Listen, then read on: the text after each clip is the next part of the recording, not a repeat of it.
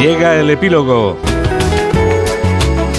El epílogo que firma Julián Cabrera. Hola Julián. Hola Juan Diego, muy buenas tardes. Bueno, pues ponemos epílogo a una semana en la que el escenario político no ha dejado de brindarnos paradojas y hasta situaciones surrealistas, todas ellas bañadas, por supuesto, en aromas electorales.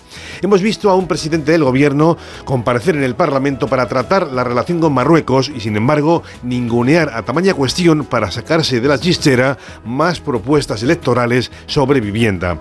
Hemos visto votar juntos a PSOE y PP las enmiendas para reformar el chap Pucero solo si es sí, pero con la nariz tapada de los socialistas e incluso sin la presencia de Pedro Sánchez, que optó por viajar a Doñana para hacer más precampaña. Y seguimos viendo la carrera de cuadrigas con cuchillas en las ruedas entre la izquierda podemita y la de Sumar de Yolanda Díaz, con Pablo Iglesias haciendo chinescas en la entretela. Y es que, hasta nueva orden, la gestión cede paso a la propaganda.